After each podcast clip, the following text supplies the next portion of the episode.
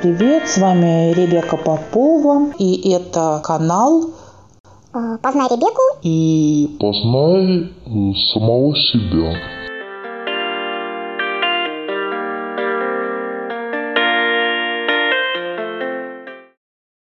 Всем привет! Я решила в перерыве между майскими праздниками что-нибудь записать, но дело просто в том, что я последние, наверное, пару недель просто как бы перестала читать новости. То есть я подписалась на несколько телеграм-каналов, они честно мне что-то там пишут, но я просто не очень это все уже читаю. По разным как бы причинам, да, ну то есть я как бы потеряла к этому всему интерес. Ну просто я считаю, что для жителей России не остается ничего, как продолжать свою жизнь каких-то изменившихся условиях, да. То есть э, сейчас э, получается, что если человек э, протестует против войны, то его как минимум просто увольняют. Вот интересная произошла история с Александром Гуревичем, как-то вот попала в поле моего зрения, да, он вел э, передачу «Сто к одному» очень долго. Ну, я не буду сейчас говорить про формат этой передачи, насколько она, так сказать, там устарела или не устарела, насколько была там примитивная или нет. Ну, вот была такая передача, да. В принципе, что-то там было в ней какой-то элемент, э, наверное, интеллектуальности, но то есть там все-таки не как э, в поле чудес по одной букве, да, вставляли, там что-то более сложное было. И вот он э, не выдержал, так сказать, не вынесла душа поэта, выступил он против э, войны и покинул канал, да, покинул проект, хотя он был, э, как сейчас пишут, почти 30 лет ведущим этого проекта, но, в общем, вот такая, в принципе, цена антивоенных высказываний. У нас, в общем-то, в России не слишком большой процент э, вроде бы протестует против э, военной операции, да, то есть у нас как бы большинство поддерживает бомбежки, разрушения в Украине. Причем, значит, в общем-то оказалось, что вроде бы довольно разумные люди поддерживают, э, люди я не знаю, там, читающие, образованные, я не знаю, что там они читают, как там они образованы, но во всех отношениях вроде бы достаточно меняемые люди. Вот по вопросу Украины оказываются просто воинствующие Украина-ненавистники. Да? Вот. Еще хотела сказать я, что вот у меня достаточно давно, еще до украинских дел, не очень хорошие отношения сложились с либеральными каналами, да, с либеральными средствами массовой информации. Это произошло потому, что в них был очень четкий курс э, антироссийский, да, то есть как бы невооруженным глазом видно. Причем они как бы, вот знаете, они вот как бы перебарщивали немножко. У нас хотя Некрасов сказал, он как свои на теле носит все язвы Родины своей, да, то есть вроде бы критиковать свою страну это признак настоящего гражданина, может быть, даже настоящего патриота. Но вот э, у либеральных средств массовой информации что-то, какой-то перебор с этим всем был, на мой взгляд, да, поэтому слушать их было невозможно. И я могу сказать, что я вот сколько-то недель назад э, послушала какие-то украинские даже каналы на русском языке. Там я Арестовича послушала, еще что-то я послушала. Вот.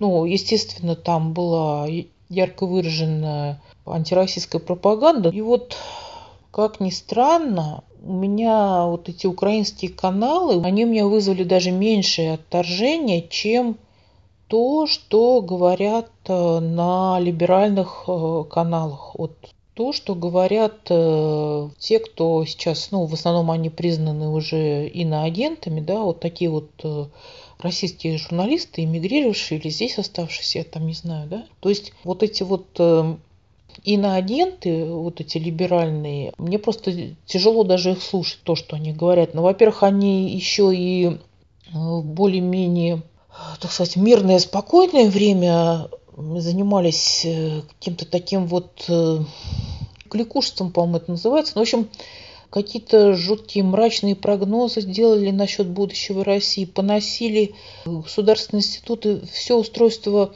нашей жизни, поносили все действия политиков, то есть вот жутко оплевали грязью Россию, да, во всех смыслах. Причем и явно, и косвенно, да, и как бы это подразумевалось. Для меня это было слушать просто невыносимо. И сейчас то же самое это все усилилось. То есть вот сейчас даже как-то более комфортно слушать украинскую пропаганду, чем вот это вот, чем вот это вот, э, вот либеральное направление, да, вот. Но что еще могу сказать? Вот э, интересный очень аспект э, затронул э, сапожник, это Алексей Рощин. Он, в принципе, деятель из живого журнала, потом он как бы YouTube у него есть, но у него там, по-моему, около тысячи подписчиков всего. На Дзене у него дело не пошло, потому что Дзен в то время очень сильно содержание отлавливал то есть Дзен же вообще там э, любые темы запрещал, да. И сейчас он еще, естественно, телеграм-канал завел. Ну, у нас сейчас вообще массовое пришествие в Телеграм, да. Вот. И вот он время от времени обсуждает такую тему, достаточно интересную. Как сочетается то, что наши граждане поддерживают э, бомбежки и разрушения в Украине, да, Сейчас уже, наверное, никто не оспаривает это уже. Он назвала цифру в 5 миллионов беженцев э, с Украины, да, с начала военной операции. То есть это известные конкретные имена, фамилии людей. То есть это не с потолка цифры, да. На самом деле, наверное, их больше, да, потому что там, если посмотреть, какая страна заявляет, сколько она приняла, там, наверное, больше 5 миллионов. Ну вот, то есть и Алексей Рощин рассматривает вопрос, как сочетается то, что большой процент населения России поддерживает вот то, что творится в этнически родственной стране, да, в соседней. И одновременно вроде бы у нас вот такая вот, э, значит, культура, там Толстой.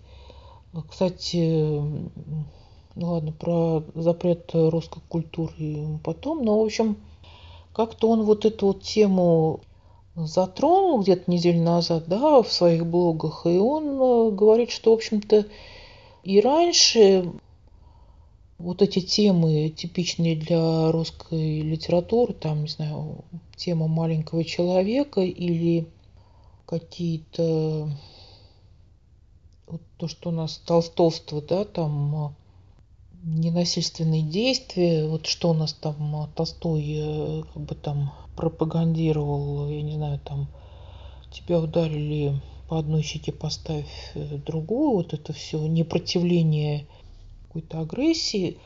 Значит, э, Сапожник говорит, что русская культура, вот эта вся, да, она особо к основной массе русского народа как бы отношения не имела, да. То есть это как бы два параллельных мира, не пересекающиеся. То есть она была чужда для русского народа всегда. И, кстати, тут сейчас э, говорили, что, в принципе, Россия всегда войны поддерживал, но там предыдущие точно так же ну, российское общество встречало предыдущие войны, ну, я не говорю про Великую Отечественную войну, да, а вот какие-то там предыдущие, еще во времена России русское общество встречало, в общем-то, с очень большим энтузиазмом, да, вот. Вот так, ну еще, ну что там сказать, сейчас э, вот это распространившаяся русофобия, честно говоря, уже неинтересно это комментировать. То, что по миру распространилась русофобия, изымают русские произведения из программы, литературы из программы исполнения на каких-то музыкальных фестивалях, да.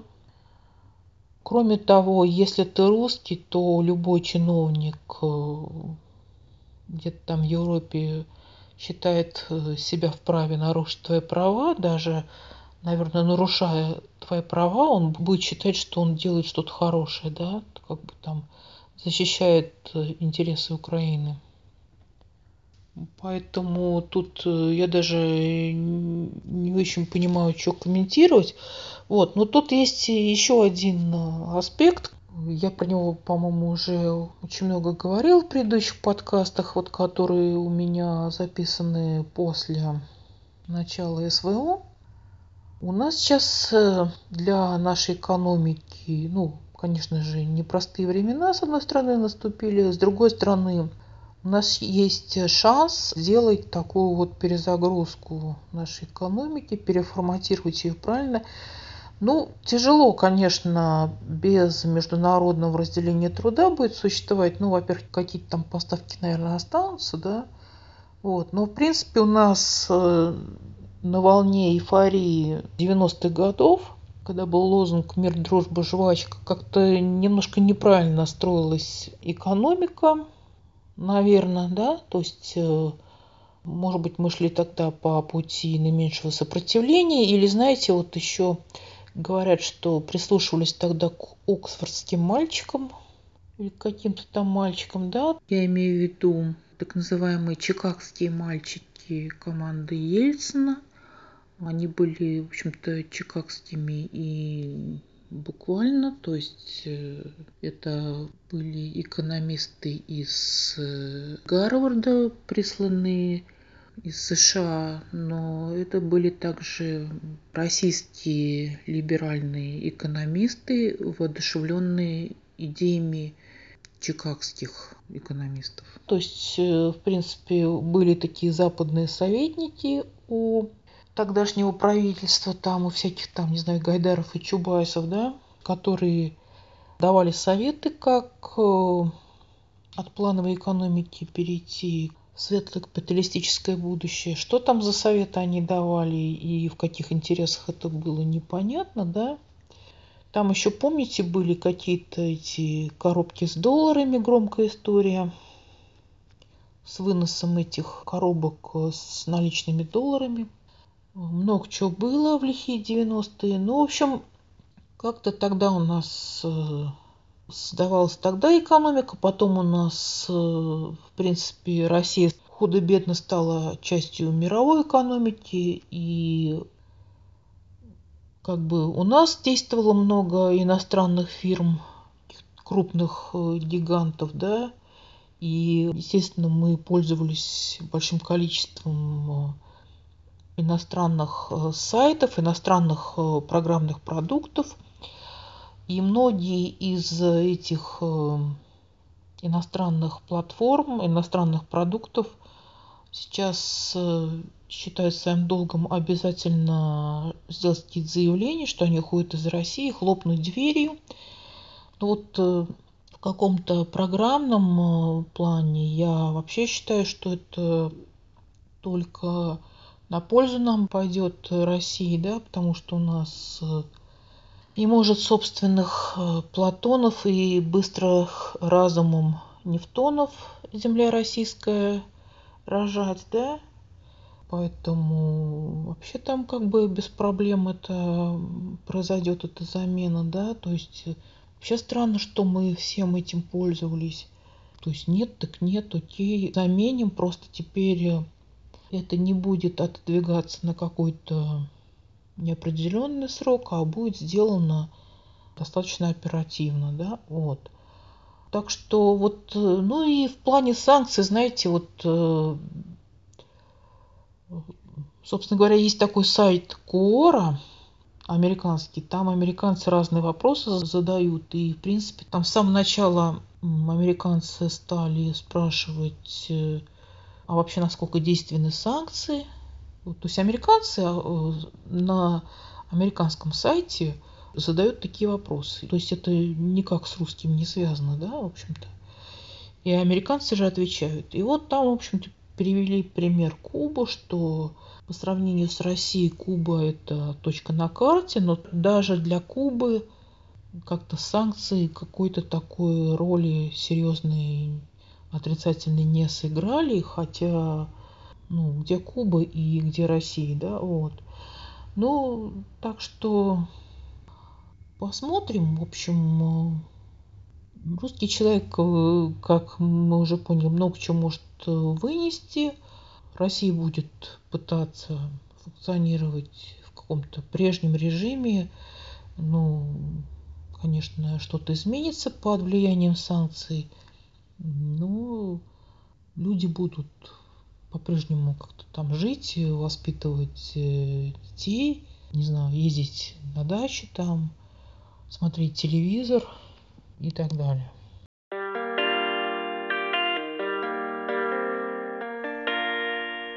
Итак, с вами была Ребека Попова. Мой канал называется А, Познай Ребекку. и Познай э, самого себя. Подписывайтесь, пишите коммент, ставите лайки и так далее. И услышимся.